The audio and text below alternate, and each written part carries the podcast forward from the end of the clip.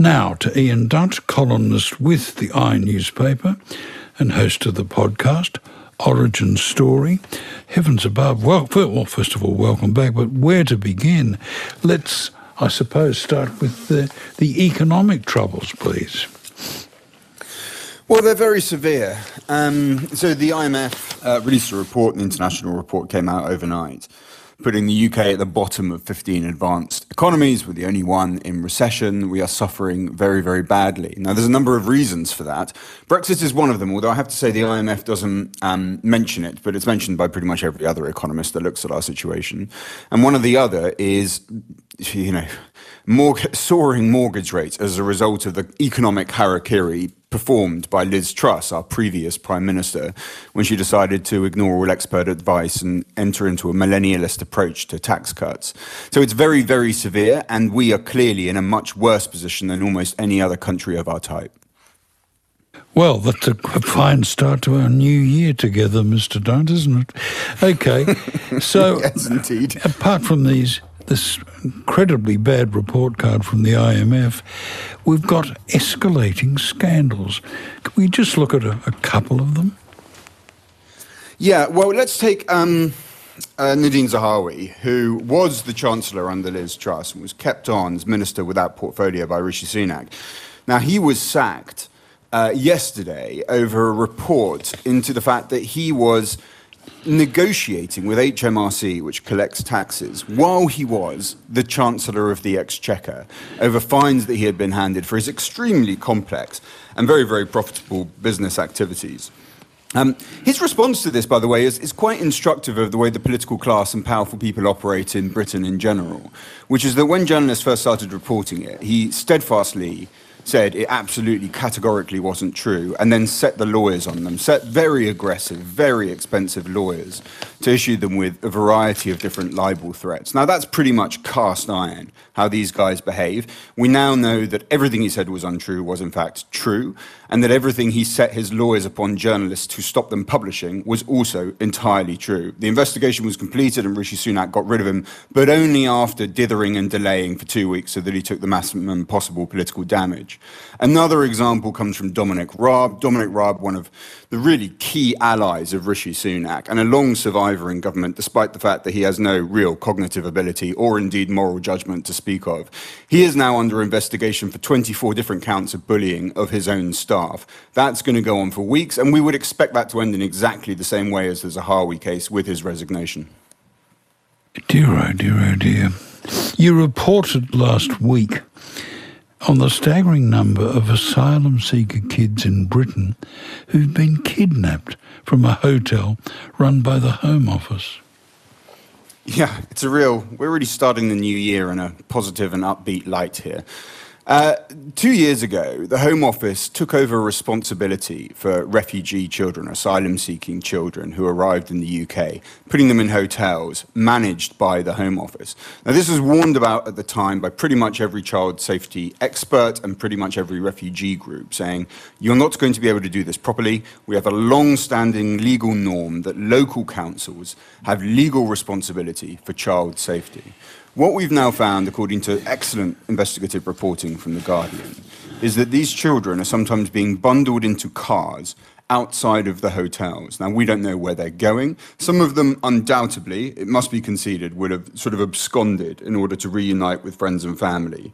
But others, we seem to have a clear indication from The Guardian reporting, are being kidnapped by gangs to work in we just don't know what. But you can imagine the worst. Now, to give you an impression of how completely out of control the Home Office is. They cannot even categorically state who currently has legal responsibility for these children. Is it them? Is it the local council? There are no clean answers to that, let alone a proper investigation into what is happening. Instead, what we get from the Home Office is an extremely vociferous and tough response to any journalist that covers it, to saying you can't use the word abduction, you can't talk in this way. Again, sort of stating that any kind of coverage that's coming from, um, from sources within those hotels about the Home Office is a form of misinformation, is made up. You can see the connection there with the Zahawi case and the attitude towards critics. So they have no idea what have happened to these children. We know at the moment there are hundreds of children that are missing. The Home Office don't know where they are. And that, as it is, I think you just take a step back and think this is just a moment of complete moral collapse, really, in Britain's reputation that it would allow this to happen in the first place and that it is unwilling to take the steps necessary in order to prevent it happening again in the future now. Now, today marks, would you believe, the third anniversary of Brexit. And uh, polling indicates there's a lot of buyer remorse. Yeah, I mean, happy birthday. Uh, so, extraordinary polls coming out at the moment. I mean, the shift in public opinion on this is uh, very, very quick. Since it happened, I mean, it really is quite staggering. There are currently only three constituencies who do not believe that it was a mistake in the whole of the UK. Only one of them, which has a majority of people saying that uh, Brexit was a good idea, it's Boston and Skegness in Lincolnshire. All three constituencies are in Lincolnshire, actually. I don't know quite what they're drinking over there to make them think that it's all going swimmingly, but evidently I would like some of it myself. So you've seen a, a complete collapse, really, in Brexit support. We're not quite at the point where people want to rejoin because they sort of don't really want to open up the issue again. But I think an indication of why this is happening is you can, you can sort of get from Daniel Hannan, who was an extremely prominent conservative Brexiteer for years. He was on the radio this morning and he was asked, you know, okay, so, so what is it that we've got out of Brexit? What is it that we've secured? And he said, well, it's because of Brexit that we could support Ukraine. And it's because of Brexit that we had vaccines for COVID. And you just sort of think, well, none of these things had anything to do with Brexit. We could have had those vaccines in the EU. The Ukraine policy is completely disconnected. So even now, so many years into it, there's no clear assessment of what advantages have been found. It's always, oh, just over the next hill, over the next mountain, then, you know, all these great opportunities will emerge. But we do have a very clear idea of what the cost has been. And the cost is writ large in that IMF report and every other economic report pointing out the damage this country has taken to its trade, to its labour market, to its ability to lobby for international regulations. So finally, that objective reality seems to be permeating the public in a really very severe and comprehensive way. Ian, will the Labour Party perhaps uh, find the, the courage to revisit the whole Brexit issue? We say this is the interesting thing. There's a, there is a constitutional dynamic where Labour needs the votes of areas that are broadly a bit more sympathetic towards Brexit, and it needs to keep the issue close. So the leadership's doing that. But if you listen carefully to what the senior figures like David Lammy are saying about Brexit, they're actually opening quite a wide degree of opportunity. I mean, David Lammy, for instance, is talking about, well, we're going to need a new deal with the EU, a new trade deal. That's going to have to have some kind of veterinary element. As soon as you talk about veterinary policy, you're talking about aligning your regulations so that you can send things to them without lots of checks, they can send things to you without lots of checks. And that means you're joining up your law. Like, not all of the law as it was before when we were a member of the EU, but little bits of law. And I think there you start to get a picture of what it will be like under an incoming Labour government of a closer relationship, a closer trade arrangement, the sharing of bits of law, and very quickly the remorseless logic that the gravity that's created by trade links will take over and we'll be moving slowly, but I think surely, back towards some kind of membership. Now, Rishi Sunak is forging ahead with a, a bill to rip up remaining EU laws, Ian.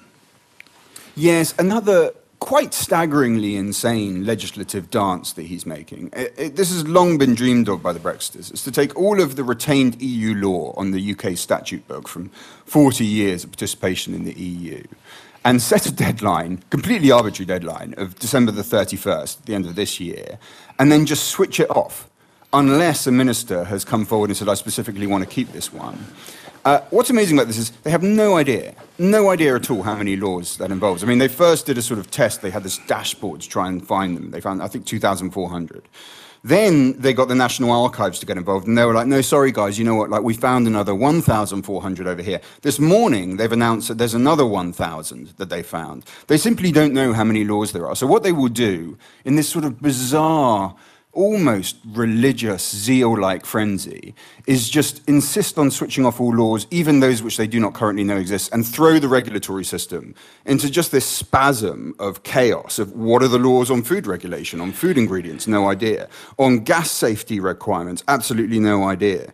So for some, it, for some reason, Brexit must always proceed this way. It can never proceed logically or cautiously or pragmatically. It has to proceed with this kind of year zero scorched earth policy. And Rishi Sunak, just like his predecessors, seems to be following the same path. How's he polling? Oh, very badly indeed. He got a, I mean, the, the, the, Tory polling just cratered during Liz Truss. It started during Boris Johnson, absolutely cratered during Liz Truss. And then he got, Uh, over a couple of weeks, a sort of 10 point bounce when he came back in. But now that's just dissipated. So the Tories are 20 points behind Labour. That's the average, really. I mean, it is absolutely catastrophic polling. And generally, when the public look at him, I mean, they sort of see him for what he is, which is he's sort of a sort of like a prefect at school that's been allowed to become prime minister for a day. He's not a disaster. He's far smarter than his predecessor or his predecessor's predecessor, or indeed his predecessor's predecessor's predecessor. But he's still not actually very good. Um, and, you sort of get that sense from him of thinking this is how you're supposed to act if you're a prime minister, rather than acting like a prime minister. So yeah, the, the polling is not good, and you know you have to find very, very confident or imaginative people to see someone who doesn't think that the Tories are going to lose the next election? I've been lucky in getting an autographed copy of Boris Johnson's autobiography. It's, it's terrific. Have you have you read yours yet? No, no, no. I have. I have not had any chance to see any kind of well, uh, he... early draft for memoirs that he's doing. But we are going to get. I mean, look, very, very soon, in a matter of weeks, he's going to have to go in front of a parliamentary committee to discover whether he lied to the House of Commons over the Partygate scandal. And we're going to have day after day of live televised footage of him trying to extract himself from this contorted mess that he's made. And I think that will serve really, you know, in history and in the present as a really good substitute for any memoir from him himself. But he's he's already told us, he's given a glimmering and says that Putin threatened to take him out with a, a drone or something. Yeah, he did. Yeah, he did say that. Look, with with everything he says, you sort of think, well, that could be true. But also at the same, you know, I mean, um, you know, it's, it's not as if there's anything unbelievable about the idea that Putin would say this kind of thing. Of course, there isn't. But at the same time, once you've spent so many years of your life listening to him say things which you know to be false or which you later find out to be false, you have to just logically, just on a pure basis of rationality, extracting any kind of personal animosity from it, just assume that nothing that this man says can be taken as true. So, therefore, even these stories, which might otherwise be useful to the historical record, just have to be treated with an absolute truckload of salt dumped all over it. now, when we spoke last year, there were rolling strikes across the UK. I understand the teachers are out on strike tomorrow. They are, yeah. The teachers are on strike. Uh, very interesting polling on that, by the way, which is that there's more support for the teachers' strike from parents with kids in school than there are from people who aren't parents or don't have people in school. So you get a sense of they're aware, almost by osmosis, of the kind of conditions and the pay that people are operating towards. We've still got rolling strikes with nurses, with ambulance workers, with trains. I mean, with civil servants, with barristers. It's actually quite hard to find any part of the economy that isn't on strike. To the point where people sort of say, well, do we just have a national strike sort of by accident, just by the sort of slow accumulation of all these individual strikes? And that, again, is part of the reason that the Tories are suffering quite so much, which is just this pervasive sense across the political tribes, across demographics, across the geographic limitations, that nothing in this country currently works, and that at least some of the reason for that has to fall with the government. I, I was concerned that you were on strike, so I'm glad you come back. Good on you, Ian. Ian Dunt, columnist with the I newspaper and host of the podcast Origin Story. Think bigger about the world we live in. Ask your smart speaker to play ABC RN.